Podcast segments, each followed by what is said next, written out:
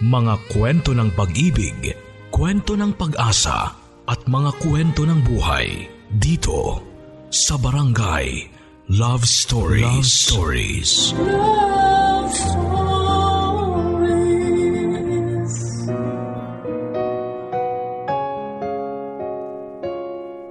Tuwing sasapit ang buwan ng Desyembre, maraming bagay tayong naaalala. Mga bagay na madalas ay parte na lamang ng alaala ng pagkabata. Ang malalamig na simbang gabi, Christmas lights na nagsasayawan sa gabi, mainit at nakakapasong puto bumbong at bibingka. Nakaka-excite na regalo at syempre ang caroling. Sa huling aking binanggit ay alam kong nakangiti ka dahil minsan ay naranasan o nakakita ka na at nakarinig ka ng masasayang caroling sa gabi. Ipikit ang iyong mga mata. Muling pakinggan at paglaruan sa isipan ang matitinis na kalansing ng tamburin na gawa sa taansan. Kasabay ng pag-awit ng malaya ng mga kabataan sa kalsada. Ang sarap sa pakiramdam hindi po ba? Sa caroling iikot ang ating kwento ngayong araw. Ang kwento ng isang batang nangangaroling. At kwento ng isang batang pag-ibig. Tara, pakinggan natin ang awit ng kanyang puso sa mga kwento ng buhay, pag-ibig at pag-asa sa nangungunang Barangay Love Stories. Dear Papa Dudut, Thank you, thank you ang babait ninyo, thank you. Sabay-sabay naming pagsigaw ng kanta sa bahay ng isang ale nang abutan niya kami ng barya. Nagmamadali kami tumakbo sa kabilang bahay para maunahan ang kabilang grupo ng mga batang nangangaroling din mula naman sa kabilang kalye. Pero bago pa man kami makarating doon ay sinabi ng aming leader na hatiin na agad ang nakuha namin sa huling bahay na pinagkarolingan namin para hindi na kami mangambala mamaya. Dahil paniguradong magmamadali na naman ang lahat na umuwi dahil hahanapin na kami ng aming ina para sa gabihan. Inuna ng aming leader ang mga mas matatanda sa amin. At nang makarating na sa akin ay bigla itong nahiya dahil wala na pala para sa akin. Bawi ka na lang Nessa, susunod ha. Kinulang na eh. Total mahina naman ang boses mo eh at halos ninamo na ng mga kasamahan natin. Sa next na lang ha. Paumanhin itong sinabi at saka nagmamadaling inaya kaming pumunta sa kabilang bahay nang makita nilang papalapit na rin doon ang kabilang grupo. Marahil ay paraan din niya ito para makaiwa sa pagtingin sa naghihinakit kong mukha. Nauna na sila at ako naman ay nakayukong sumunod pero pinigilan ako ni Art. Ngumiti ito at saka inabot ang dalawang pisong buo. Yung bang may niyog pa sa likod o eto, sa'yo na yan. Merry Christmas, Ness ha? Nakangiti nitong sabi sa akin. Tumingin ako sa kanya at kasabay ng pag-indayog ng sayaw ng Christmas lights, sa nakatabi naming bahay ay kumislap din ng aking mga mata sa tuwa. Ako nga pala si Ness at ang batang lalaking nag-abot ng barya sa akin ay ang siyang pag-iikutan ng ating kwento. Samahan mo kaming mga riling. Ayos lang ba? Pasko. Ito ang pinaka-paborito kong pangyayari sa kalendaryo. Lahat ng bata ay paborito ang araw na ito. Bukod kasi sa walang klase ay maraming pangyayari ang nagaganap.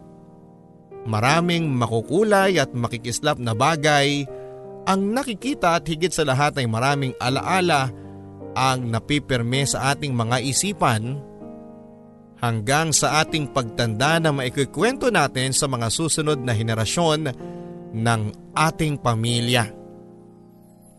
Nakatira ako sa isang maliit na barangay at sa barangay na ito ay punong-puno ng malalaking alaala ng aking kabataan. Nangyari ang lahat ng aking kwento noong 90s, dekada 90, panahon kung saan ay masaya pa ang simpleng pamumuhay ng mga bata. Panahon kung kailan ang mga bata ay malayang nakakalat sa kalsada para sa iba't ibang mga activities na magpapalinang sa kanilang mga isipan. Parte ako ng kabataang ito at masasabi kong itong dekada na ito ng aking buhay ang siyang pinakamasaya sa lahat. Kwento ito noong bata pa ako at kwento ito kung paanong nakilala ko ang isang batang lalaki na hanggang sa aking pagdadalaga ay talagang tumatak sa aking alaala. Usapang crush tayo. Alam ko minsan na nagkaroon ka na nito at yung bang isang tao na nagdadala ng kakaibang ngiti sa iyo tuwing sasapit ang umaga. Hanggang sa pagtulog sa gabi ay siya ang nasa isip mo. Ang dahilan kung bakit madalas ang pagtingin mo sa salamin at pagsusuot ng magaganda dahil nagbabaka sakali ka na ikay mapansin. Si Art ang bidang lalaki sa aking kwento. Gusto kong makilala niyo siya. Simulan na natin kung paano nagsimula ang makulay kong Pasko kasama siya. Balikan natin ang nakaraan. Mali, balikan natin ang ating nakaraan. Ito ay hindi ko lang kwento. Kwento mo din ito. At ito rin ay kwento ng iyong puppy love. Mama, hindi mo ba kayang dalian yan? Inip na inip kong kalabit kay mama sa kusina. Tingin ako ng tingin sa lansangan kung saan ay niluluto ang puto bumbong na aming binebenta. Hindi ka ba makakapaghintay niya, Nes? Medyo irritableng sagot na patanong ni mama sa akin. Nayayamot kong kinamot ang aking bumbunan at saka naupo sa pinakamalapit na upuan sa aming lutuan. Pinagmasdan ako ni mama at napansin nito ang pagsimangot ko habang nakatitig sa kanyang ginagawa. Gutom ka na ba anak? Kuha ka na lang ng kahit na anong makakain mo dun sa tindahan.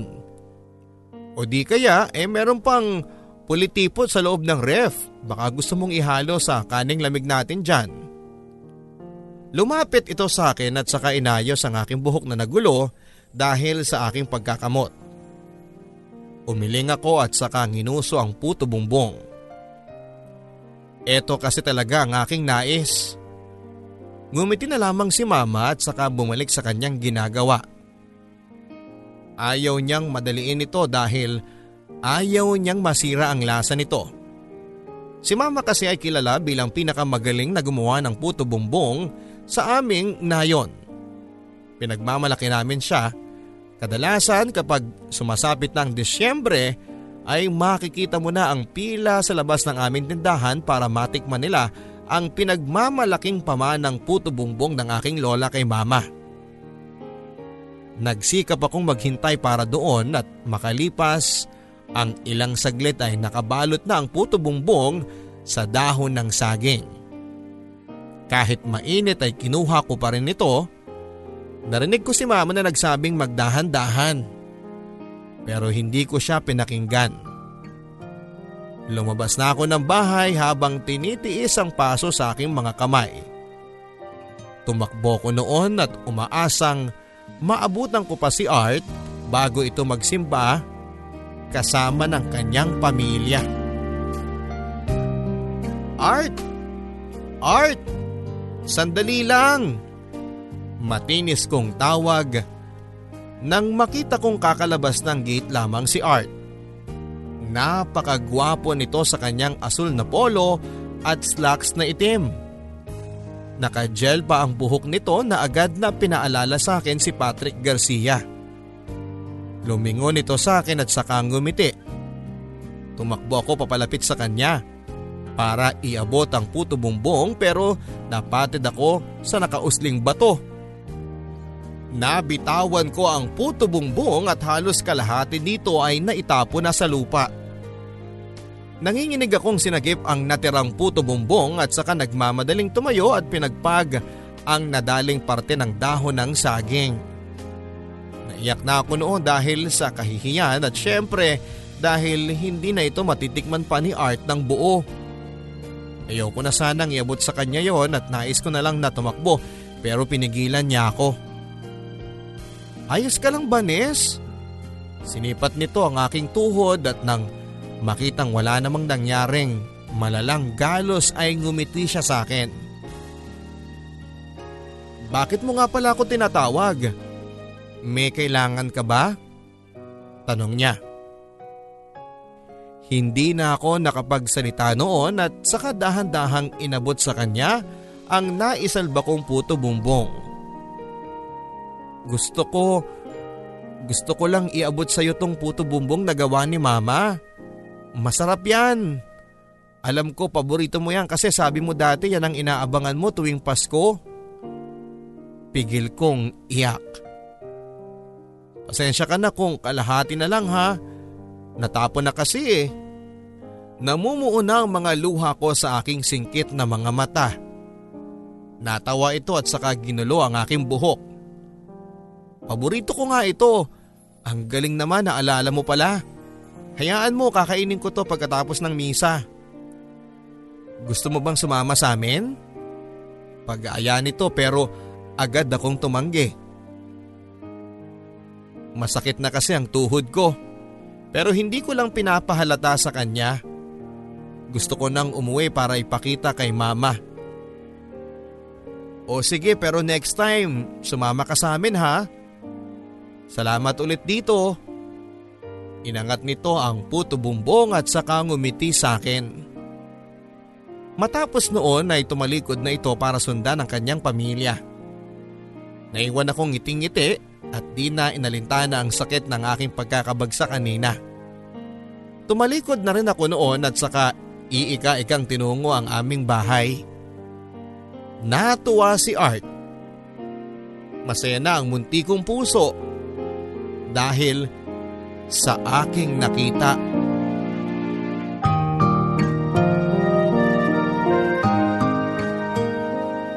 Kailan ko nga ba naging crush itong si Art? Samahan mo akong balikan ng unang araw na nakilala ko siya. Gabi noon ng December 16 at masaya kaming naglalakad ng aking mga kasamahan sa caroling patungo sa kabilang purok. Nakarami na kami noon ng araw na yon dahil lahat ay ganado sa pag-awit. Kaya nga marami na kaming maiuwing pera bago matapos ang gabi. Nang sa aming paglalakad ay may makita kaming batang lalaki sa gilid ng isang tindahan. Nagsisikuhan kami sa kung sino ang lalapit para kumustahin ito nang bigla ay tinulak ako ng aming leader para lapitan siya. Noon ay wala akong nagawa kundi ang makiupo sa kanyang tabi habang ang ilan ay nakatingin lang sa amin. Hindi ko alam papadudot kung paano sisimulang kausapin siya dahil mula noong napatingin ako sa kanyang maamo at mistisong mukha ay bigla akong nawala ng salita. Ako ang pinakamadaldal sa aming grupo. Pero ng mga oras na yon ay nawala lahat ng pwede kong sabihin nang tumitig ako sa kanyang mga mata. Hanggang sa napatingin ako sa aming leader para magpatulong pero nilakihan lamang ako nito ng mga mata niya. Kaya naman nagbalik ako sa pagtingin sa batang ito. Ah, ako nga pala si Nes. May problema ka ba? Ito ang mga salitang nahagilap ng aking bibig. Napakagwapo nitong bata Siguro ay mas matanda lang ito sa akin ng isa o dalawang taon. Wala naman. Medyo sumama lang ang loob ko doon sa ibang kasamahan ko sa pangangaroling. inalis nila ako dahil yung mga crush nilang babae sa akin lumalapit at nagpapakilala. Malungkot niyang sabi. Pinagmasdan ko ito at alam kong hindi siya taga sa amin. Alam kong dayo lamang ito o di naman kaya ay nagbabakasyon lang sa aming nayon. Tama ang ikalawang hinala ko. Nagbabakasyon lamang ito sa amin ngayong Pasko. Ito ang unang Pasko nito sa amin. At ang mga batang nakakasama niya sa pangangaroling ang una sana niyang mga kakilala at kaibigan pero iniwan siya ng mga ito dahil lang sa mga babae. Alam mo, pwede ka namang sumama sa amin eh. Nangangaroling din kami. Huwag kang mag-alala. Wala kang magiging problema sa mga crush na yan dahil wala pa yan sa isip namin. Ngumiti ito sa akin at tumango. Pinakilala ko ito sa aming grupo at natuwa sila dahil malakas daw makahatak si Art ng manonood dahil sa kagwapuhan niya. Ngumiti na lamang ako bilang pagsang-ayon. At mula noon ay nakilala ko na siya. Mula noon, nakilala ko na ang aking unang crush. Ito ang simula ng aming kwento. Tuwing Pasko ko lamang nakikita at nakakasama si Art. Kaya nga inip na inip ako sa buong taon sa kakahintay na dumating siya. Ilang bahay lamang ang layo nito sa amin kaya naman tanaw na tanaw ko ang kanilang sasakyan kapag sasapit na ang bakasyon sa Disyembre. Taga Maynila kasi silang pamilya at ngayon-ngayon lang nagawi sa probinsya dahil humiling ang kanyang mga lolo at lola na makasama siya kahit Pasko man lamang. Siya rin kasi ang nag-iisang apo ng dalawang matandang ito. Lagi nga ako nakakagalitan ni mama dahil ang kalendaryo namin ay pinupuno ko ng mga eke sa bawat araw na dumaraan hanggang sa umabot ang Desyembre. Hindi ko naman paborito ang Pasko dati dahil wala namang masyadong ganap sa araw na ito sa aming pamilya. Pero mula noong nakilala ko si Art, walang araw na hindi ko pinangarap na sumapit ang araw na ito para muling maligayahan ang musmus kong puso. Makakasama ko na siyang muli sa pangangaroling sa pagpunta sa plaza para panoorin ang mga nagbebenta ng kung ano-anong palamuti ng Pasko. Masaya din paggabi sa daanan habang naglalakad para makasama ang iba naming mga kaibigan na nagbabakasyon din galing sa eskwela.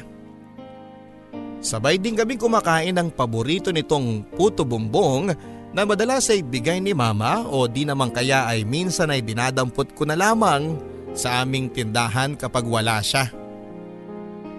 Nag-promise din siya sa akin na isasama niya ako sa nalalapit na kapaskuhan sa pagsisimbang gabi. Hirap akong gisingin ng sobrang aga pero para sa kanya, magagawa ko ito. Sana araw-araw na lang ay Desyembre. Para araw-araw ko din siyang nakikita at nakakasama. Lalo na sa pangangaroling kung saan ay una kaming nagkakilala na dalawa. 21st of December. Nakadungaw ako sa bintana. Nakangiti ako habang pinagmamasdan sa hindi kalayuan ng bahay ni na Art. Alam kong ito ang araw ng kanyang pagdating. Ganito naman taon-taon at alam kong darating siya sa araw na yon kaya naman nang sumapit ang hapon ay nakadungaw na ako noon. Hindi na nga ako sumama sa aking mga kalaro na magpunta sa plaza dahil mas nais kong masilayan ang mukha ni Art na halos isang taong ko ring hindi nakita. May tubig sa aking gilid na mesa at ibang pagkain para hindi ako mabagot sa paghihintay. Meron ding mga comics na maari kong basahin pampalipas ng oras. Hindi ako aalis ng bintanang yon. ganon ako taon-taon dahil gusto ko ako ang unang makakita sa kanya sa kanyang muling pagbabalik. Habang andun ako nakadungaw, ay kung ano-ano ang mga istoryang nais kong ibahagi kay Art kapag nagkita na kami. Ikukwento ko sa kanya ang mga nangyari sa aming nayon gaano man kawalang kwenta ito dahil nais ko lamang siyang makausap. Nakapagplano na rin ako ng mga bagay na pwede naming gawin habang nagbabakasyon siya bukod sa pangangaroling. May bagong bukas kasi na bentahan ng laruan at comics malapit sa aming bahay at nais ko siyang dalhin dito kapag tanghali dahil bihira ang dumaraan sa ganoong oras doon. Gusto ko siyang masolo Nakangiti ako papadudot habang iniisip pa ang ibang plano ng isang sasakyan ang naulinigan kong dumating.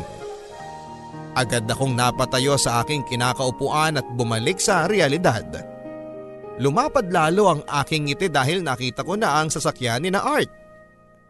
Gusto ko nang bumaba ng bahay para salubungin siya pero naisip kong pagod ito sa biyahe kaya papalipasin ko muna ang araw na yon at bukas ay magkikita na kami talaga. Muli akong bumalik sa aking pagkakaupo at saka sinandal ang aking mga braso sa tarangkahan ng aming bintana. At saka tumitig sa kanyang pagbaba ng sasakyan. Medyo nagkalaman na ito ngayon kumpara noong nakaraang taon. Mas lalo tuloy itong gumwapo sa aking paningin at Ilang minuto lamang ako nakatitig sa kanya habang niyayakap siya ng kanyang lola sa kanyang muling pagdating. Muli akong napangiti papadudot. Magiging masaya na naman, panigurado, ang aking Pasko. Lumabas ako ng bahay ng hapong iyon at nagtungo sa simbahan malapit sa amin. Andun kasi ang wishing well na pinapaniwalaan ng mga kabataang tulad ko na magtutupad ng lahat ng kahilingan ng aming mga puso. Siguro naman ay alam niyo na kung ano ang aking hiling at hawak-hawak ko ang dos na unang inabot sa akin ni Art noong una kaming nagkasama sa pangangaroling. Pinagmamasdan ko ito at saka pumikit Mariin kong dinalangin ang kagustuhan kong mapansin ni Art hindi bilang isang kaibigan kundi bilang isang crush. Natatawa at kinikilig ako ng mga oras na yon. Huminga ako ng malalim at saka sinubukang ihulog ang doos sa wishing well pero tumama ito sa gilid ng balon at saka tumalbog patungo sa lupa. Nanlaki ang mga mata ko lalo na nang gumulong ito patungo sa kanal malapit sa balon. Mabilis ang mga pangyayari. Hinabol ko pa ito pero hindi ko nagawang isalba at pulutin dahil sa lalim ng kanal at bilis ng agos ng tubig dito ay naianod na ng tuluyan ng dalawang piso ko. Nang hina akong napaupo sa gilid at saka pigil ang aking pag-iyak. Tumayo ako makalipas ang ilang saglit at tumakbo ako patungo sa bahay. Kabadong kabado ako noon dahil ang sabi nila kapag hindi daw nahulog sa wishing well ang barya mo ay kabaliktaran ang mangyayari sa hiling mo. Ang sama-sama ng loob ko noong umuwi. Nagtungo kaagad ako sa kwarto at humarap sa maliit na altar na ginawa ni mama para sa akin. Lumuhod ako noon at paulit-ulit na nagdasal makontra lamang ang posibilidad na kabaligtaran ng aking kahilingan. At makalipas marahil ang ilang minuto ay pumasok si mama sa aking kwarto. Anak, si Art nasa sala. Gusto ka raw makita. Kumusta ka na Nes? Tumayo agad si Art nang makita niya akong Bumaba ng hagdanan patungo sa sala. Niyakap ako nito. Grabe, umitim ka ah. Babad ka na naman siguro sa init niyan dahil sa kakalaro mo no. Nakangiti niyang sabi. Iniwan na kami ni mama noon para ipaghanda ng merienda. Alam niya na puto bumbong ang dapat niyang dalhin dahil paborito ito ni Art at inaya ko siyang muling maupo sa sala kasama ko. Ayos lang naman ako. Nababad lang ako sa school dahil pinagtatanim kami ng halaman eh. Ikaw nga o na nabaka pero, pero bagay sa'yo. Ngumiti ito sa akin at saka nagpasalamat. Nes, heto nga pala oh. Regalo ni mama sa'yo. Isuot mo raw yan kapag nagsimbang gabi tayo. Bagay daw sa maliit mong paa. Inabot nito ang kulay abong sandals na may pulang maliliit na rosas. Ang ganda nga. Pinasukat niya ito sa akin at agad-agad ay sinuot ko naman pero laking dismaya ni Art nang makitang maliit ito sa akin. Napasimangot ito at napansin kong sumama ang timpla niya kaya naman pilit kong inusog ang aking mga paa para mapagkasya ang sandals na bigay niya pero talagang hindi naman kasya. Hala, ayos lang Art. Huwag ka nang malungkot. Magiging kasya rin to sa akin. Basta mailakad-lakad ko lang ito araw-araw, luluwang din ito. Salamat nga pala ha. Ito ang pinakamagandang sandals na naisuot ko. Nakangiti kong sabi sa kanya. Pinilit kong pasayahin ang kanyang kalooban. Tipid itong ngumiti at saka dismayadong tumingin sa aking sandals. Nalulungkot ako dahil malungkot ito sa kinalabasan ng kanilang regalo sa akin pero pangako ko para hindi sumama pa lalo ang kanyang kalooban ay isusuot ko ito araw-araw. Kahit magkakalyo at mamula ang aking mga paa sa sobrang sakit.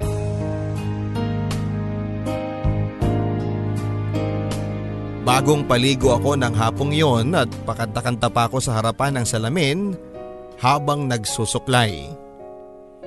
Inaya ko ni Art na magpunta sa plaza para ilibre niya ako ng cotton candy at ng popcorn. Tapos ay nagpapasama siya sa simbahan dahil may nais daw siyang ipagdasal. Tuwang-tuwa akong pinagmasdan ng sarili ko at kahit na hindi pantay ang pulbo sa aking mukha ay nakangiti pa rin ako. Suot ko ang bestidang dilaw na regalo sa akin ng aking ninong. Dapat ay sa Noche Buena ko pa ito isusuot pero gusto kong maging maganda sa araw na yon dahil baka ang ipagdasal ni Art ay ang maging kaming dalawa. Kaya dapat maganda akong haharap sa kanya. Nilabas ko mula sa aparador ang nakaplastik na sandals na bigay ni Art. Sobrang ingat ko dito. Nagabi-gabi, bago ako matulog ay pinupunasan ko pa ito. Wala talagang ligtas ang alikabok dito. At kahit masakit sa aking paa dahil hindi nga siya kasya ay sinisikap ko pa rin isuot dahil gusto kong maging masaya si Art na ginamit ko yon. Anak, andyan na si Art sa baba. Ang bungad ni mama sa pintuan. Agad kong sinuot ang sandals at paika-ika na bumaba ng hagdanan. Napansin niyo ni mama. Ayos ka lang ba?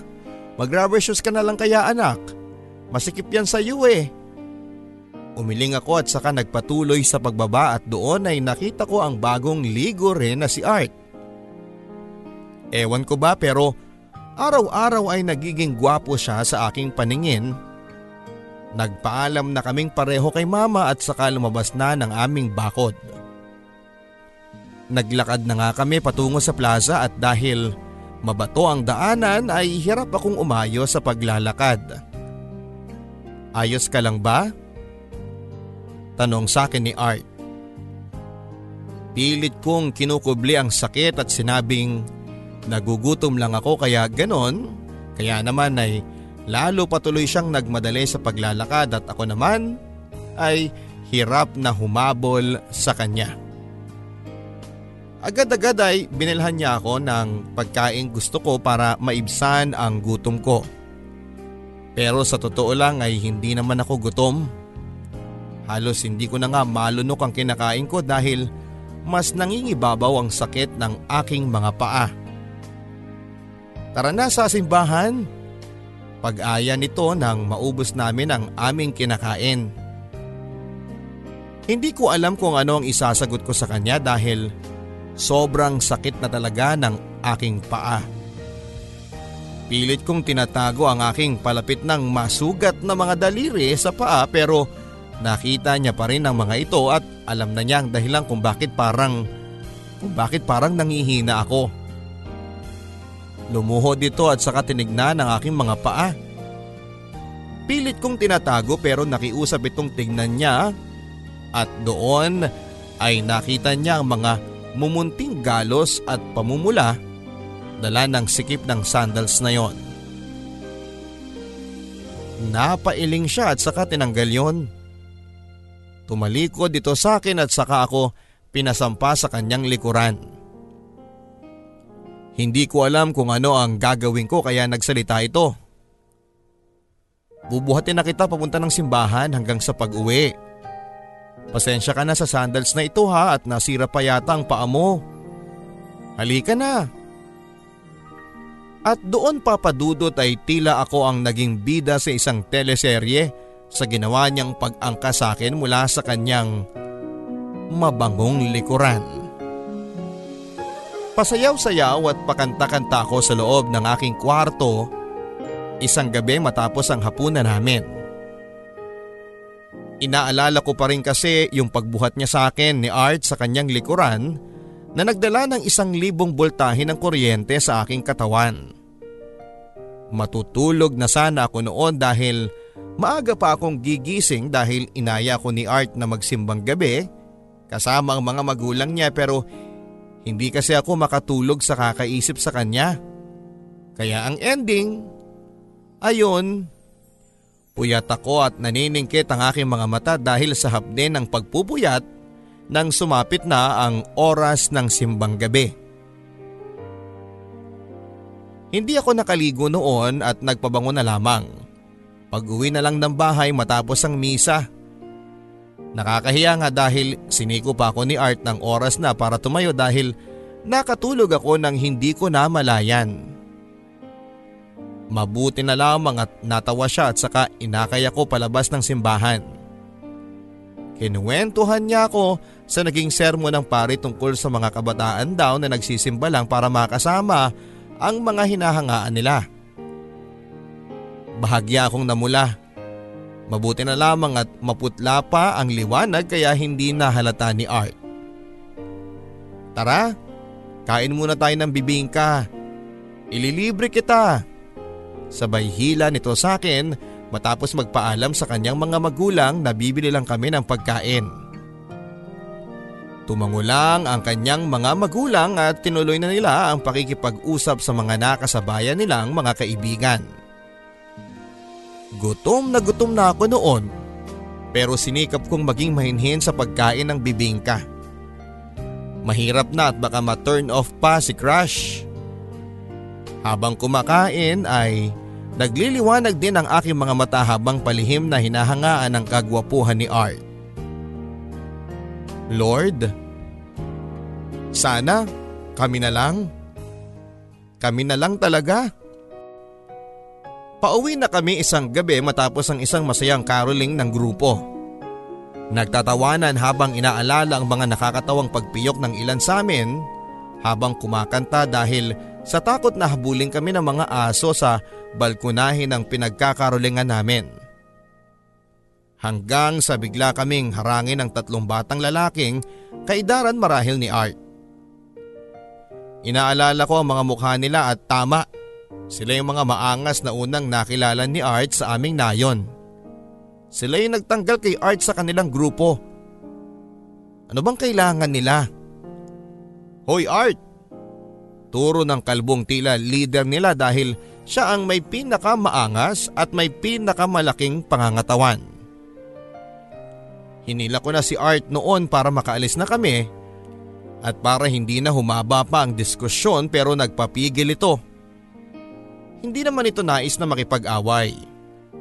Bagkos ay nais makipag-usap ng maayos sa kanila. Bakit? May kailangan ba kayo? Malumanay nitong tanong.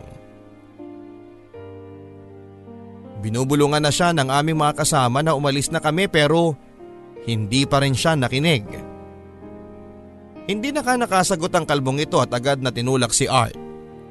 Nagulat ako dahil napaupo ang nabiglang si Art kaya naman rumesponde ako at pinagsusuntok ang sikmura at ang braso ng lalaking yon. Kahit na alam kong kayang-kaya lang ako nitong tirisin. Nangyari nga ito. Tinulak ako nito ng higit pa sa lakas ng pagkakatulak niya kay Art at napasubsob ako sa lupa. Nakita ito ng aming mga kasamahan at agad akong tinulungan. Habang si Art naman ay biglang tumayo at sinunggaban ng suntok ang kalaban. Nabigla silang magkakasama dahil malakas si Art at napaupo niya ang kalbong bata. Na naging dahilan para hilahin na siya ng kanyang mga kasamahan. Sumama naman ang kalbong bata pero may halong pagbabanta sa kanyang mga mata pero wala nang pakialam pa si Art. Agad itong nagtungo sa akin at alalang-alalang tinanong kung may masakit ba sa akin.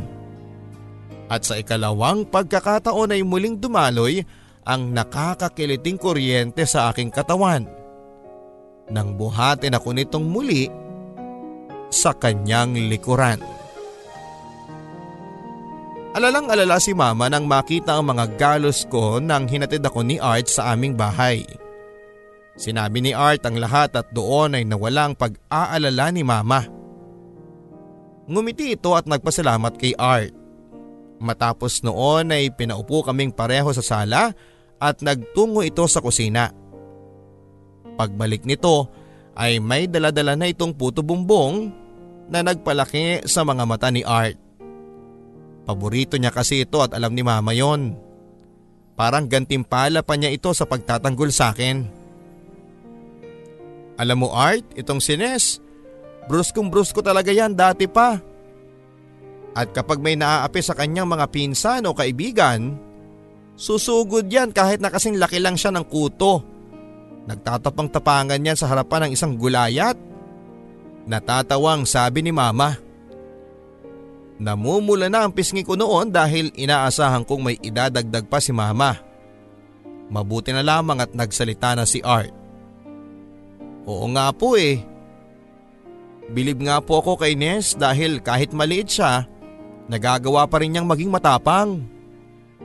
Hindi naman na sana niya kailangan gawin yon. Yung ginawa niya kanina pero ginawa pa rin niya. Siguro nga eh mahalagang kaibigan talaga ako sa kanya. Tumingin ito sa akin at saka kumindat na mas lalong nagdala ng kapulahan sa aking mga pisngi. Tumingin ako sa kanya nang muli siyang napagkit sa pakikipagkwentuhan kay mama. Palihim ang mga tingin kong humahanga sa kanya at sa isip-isip ko'y ayos lang na magkagalos ang aking buong katawan. Kahit ito pang dahilan ng pagpangit ng aking balat, wag lang siyang masaktan.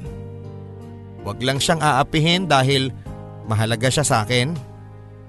Hanggat nandito ako, kahit kasing taas pa ng bundok ang taong aapi sa kanya ay handa ko itong hamunin. Handa ko itong harapin masigurado ko lamang na walang mangyayari sa taong nagpapasaya sa akin tuwing Desyembre.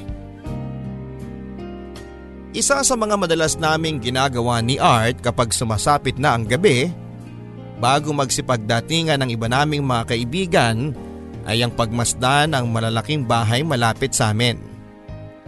Bukod sa napakalaki nito ay punong-puno din ito ng mga nagkikislapan at makukulay na Christmas lights. Napapaligiran din ito ng mga higanteng Santa Claus sa kanilang bakuran. Nakala mo'y nasa ibang bansa ka talaga. Agaw pansin ng bahay na ito sa tuwing sasapit ng Disyembre dahil sa taglay nitong kagandahan akala mo'y nasa ibang bansa ka. Kaya nga pagsapit ng gabi nakatambay kaming pareho sa labas nila at di naman kami sinasaway. Alam naman ng may-ari na naliligayahan kami sa malilikot na Christmas lights nila. Grabe no? Ang ganda talaga ng bahay na to. Sana kapag mayaman na ako, ako naman ang magpapalibot ng Christmas lights sa bahay ko para yung mga batang katulad natin ang matuwa. Nakangiti kong pagsasabi ng pangarap ko kay Art habang pinaglalaruan ang aking mga mata ng maliliksing ilaw. Alam mo, sa Amerika ganyan na ganyan ang mga bahay doon. Ang sabi ni mama kapag tumira na kami doon, tatalunin namin tong bahay na ito sa dami ng ilaw. Dire-diretso niyang sabi. Para akong kinurot sa kanyang mga sinabi. Nawala na ang aking interes sa mga ilaw at tumingin ako sa kanya. Tumira doon? Anong ibig mong sabihin? Nanlalaki ang aking mga mata. Tumingin ito sa akin at saka nagpaliwanag. Ito na ang huling Pasko ko sa probinsya na to. Kaya nga nakiusap sina lolo at lola na dito na ako magpasko ng ilang taon. Dahil alam nila na next year ay nasa Amerika na kami titira nila mama. Muli itong tumingin sa mga ilaw na tila ayaw kumprontahin ang mga mata kong nais makipag-argumento sa kanya. Bakit kailangan pa niyang umalis? Bakit kailangan pa niyang tumira sa malayo? E maayos naman ang buhay nila sa Pilipinas. Bakit kailangan niya akong iwanan? At biglain sa balitang ito. Bakit ngayon ko lang nalaman? Sana noon niya pa sinabi para nakapaghandaman lang ako. Bakit? Ito ang mga katanungang hindi ko na ilabas ng gabing yon dahil nagbabara na ang aking lalamunan dahil sa pagnanais ko ng umiyak. Kapwa kaming natahimik at mas pinili kong pagmasdan na lamang ang mga ilaw upang hindi mahalata ang pagkislap ng aking mga mata. Dahil sa mga luhang kanina pang nais tumulo sa aking mga mata.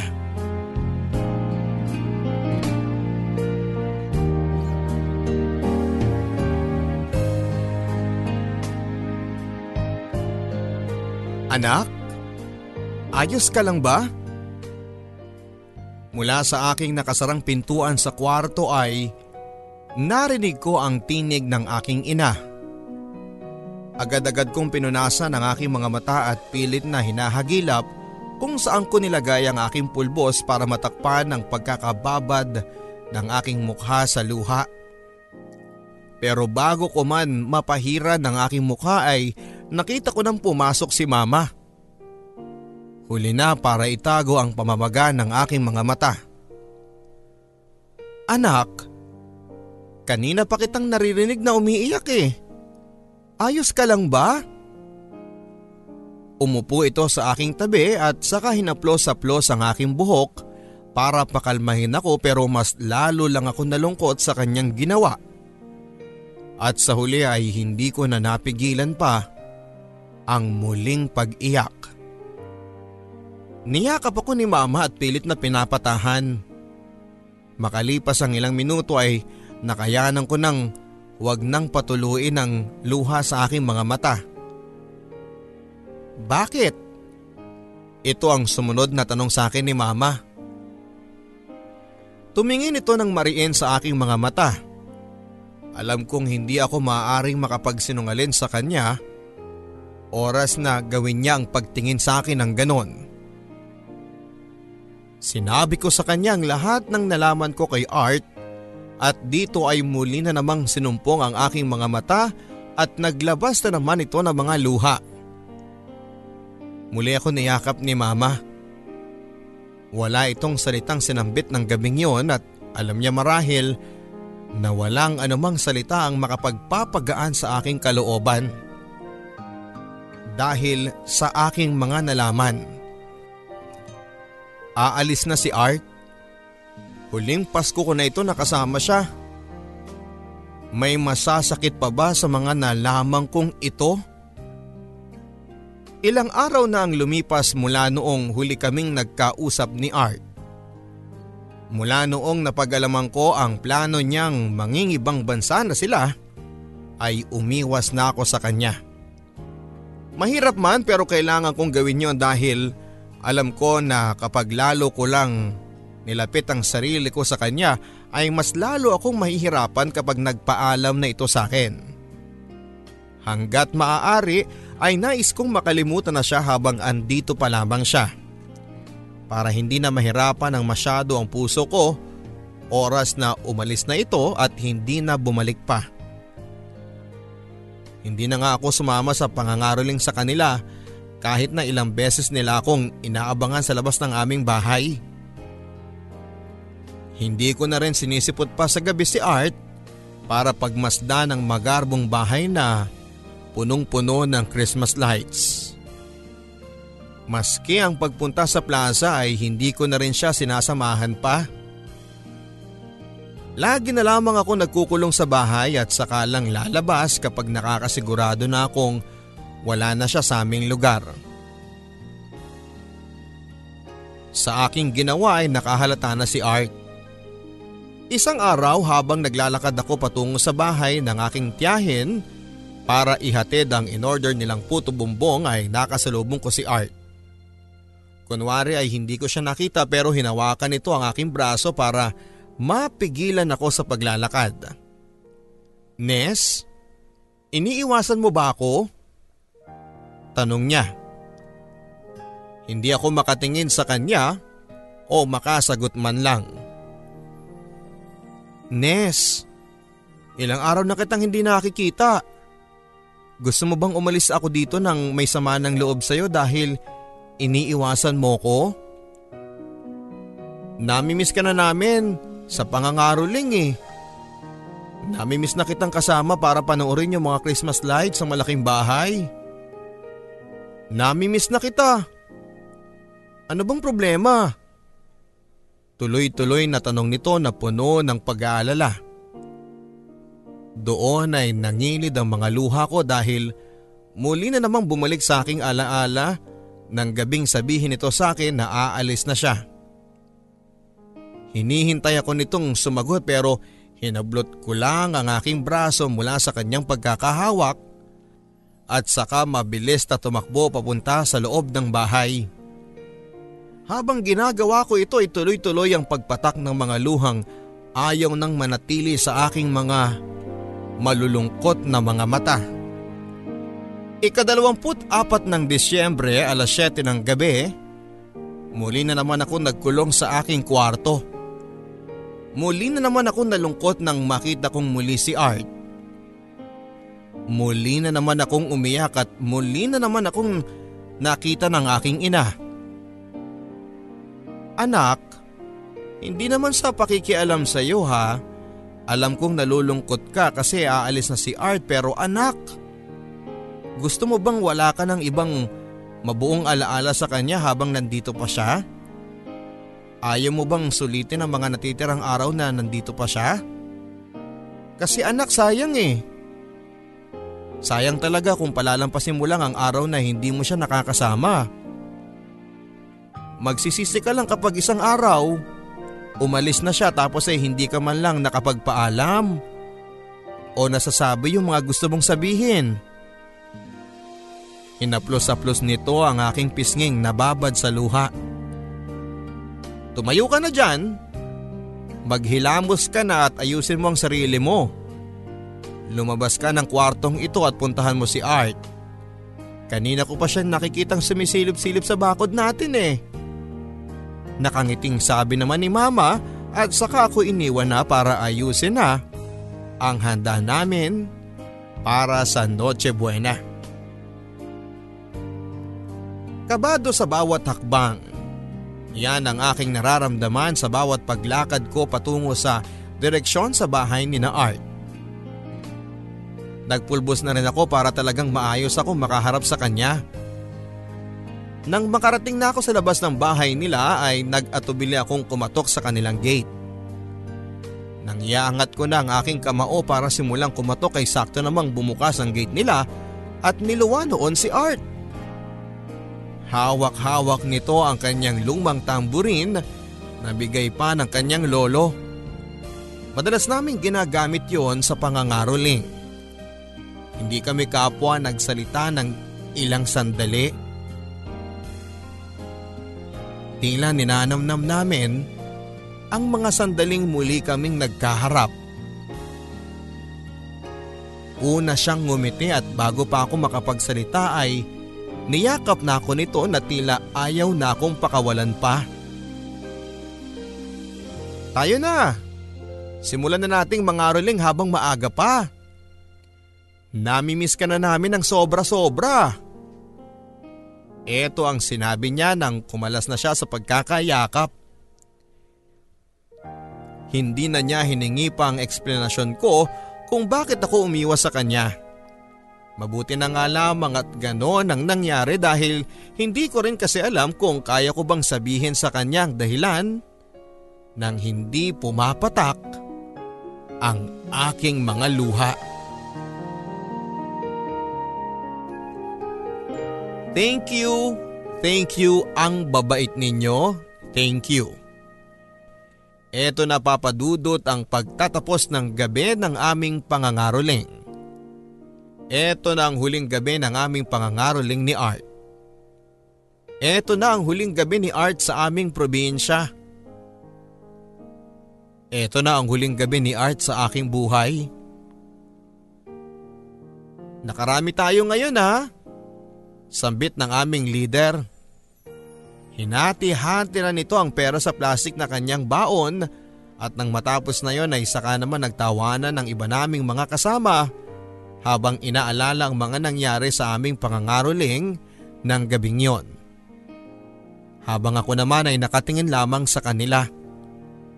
Habang si Art ay nakatingin lamang sa akin. Tara na, ang sabi ko. Handa na akong umuwi noon nang maghiwalay-hiwalay na kami dahil pakiramdam ko ay tutulo na naman ang aking mga luha nang maalala kong mamayang madaling araw ay aalis na sina Art. Pinigilan ako nito at saka hinawakan ang aking kamay. Binukas nito ang aking palad at saka nilagay doon ang perang hati niya para sa pangangaroling.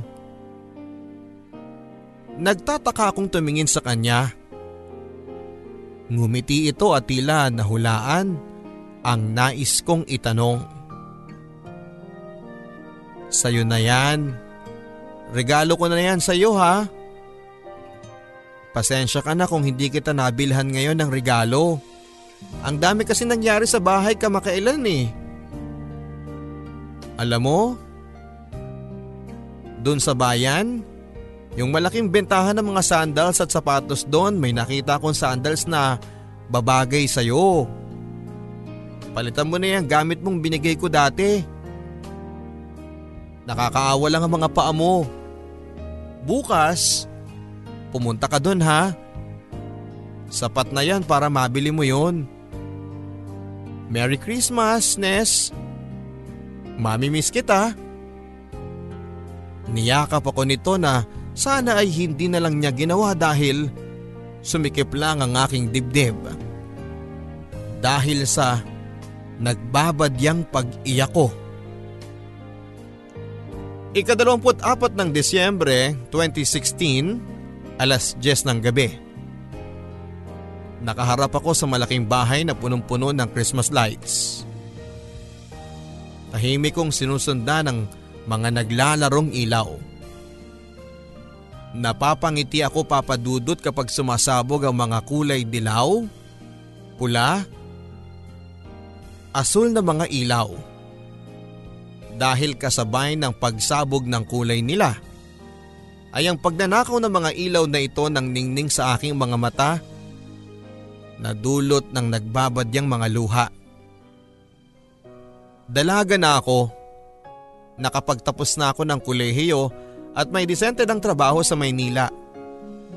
Pero heto pa rin ako at tila bumabalik na ang pagkamusmos dahil sobrang naligayahan na ang aking puso sa mga nakita kong Christmas lights sa bahay na yon.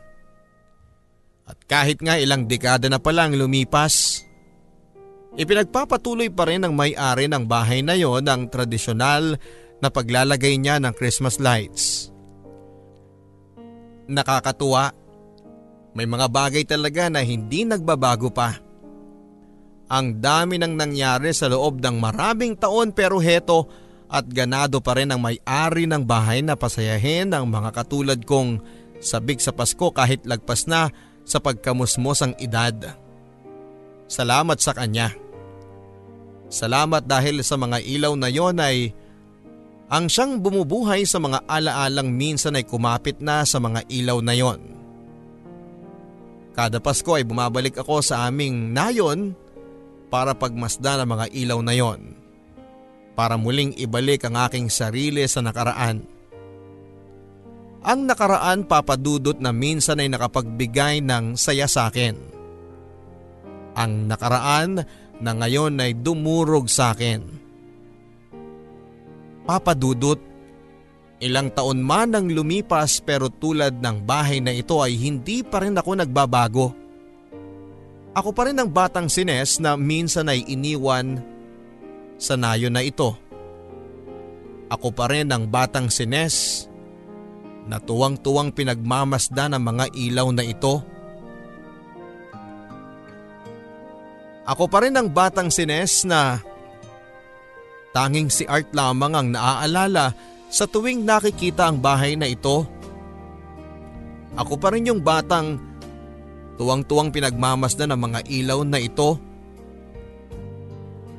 At ako pa rin yung batang minsan ay nadurog ang puso nang makita ko mula sa aming bintana ang pagharurot ng sasakyan ni na Art pabalik sa Maynila.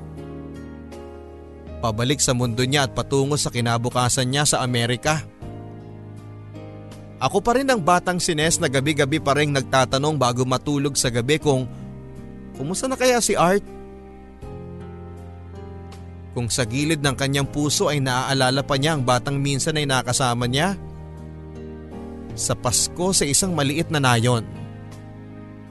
Ako pa rin ang batang sines na kahit nakapagsimula na ako ng panibagong buhay sa Maynila ay hindi ko pa rin maiwasan na maalala ang lumang lumang buhay ko noong nasa nayon pa ako at sabik na sabik sa pagsapit ng Pasko dahil alam kong muli ko na namang makakapiling si Art. Ang batang si Art? Ang batang hindi ko na nakita matapos ang Noche Buena? Ilang taon na ang nakakalipas.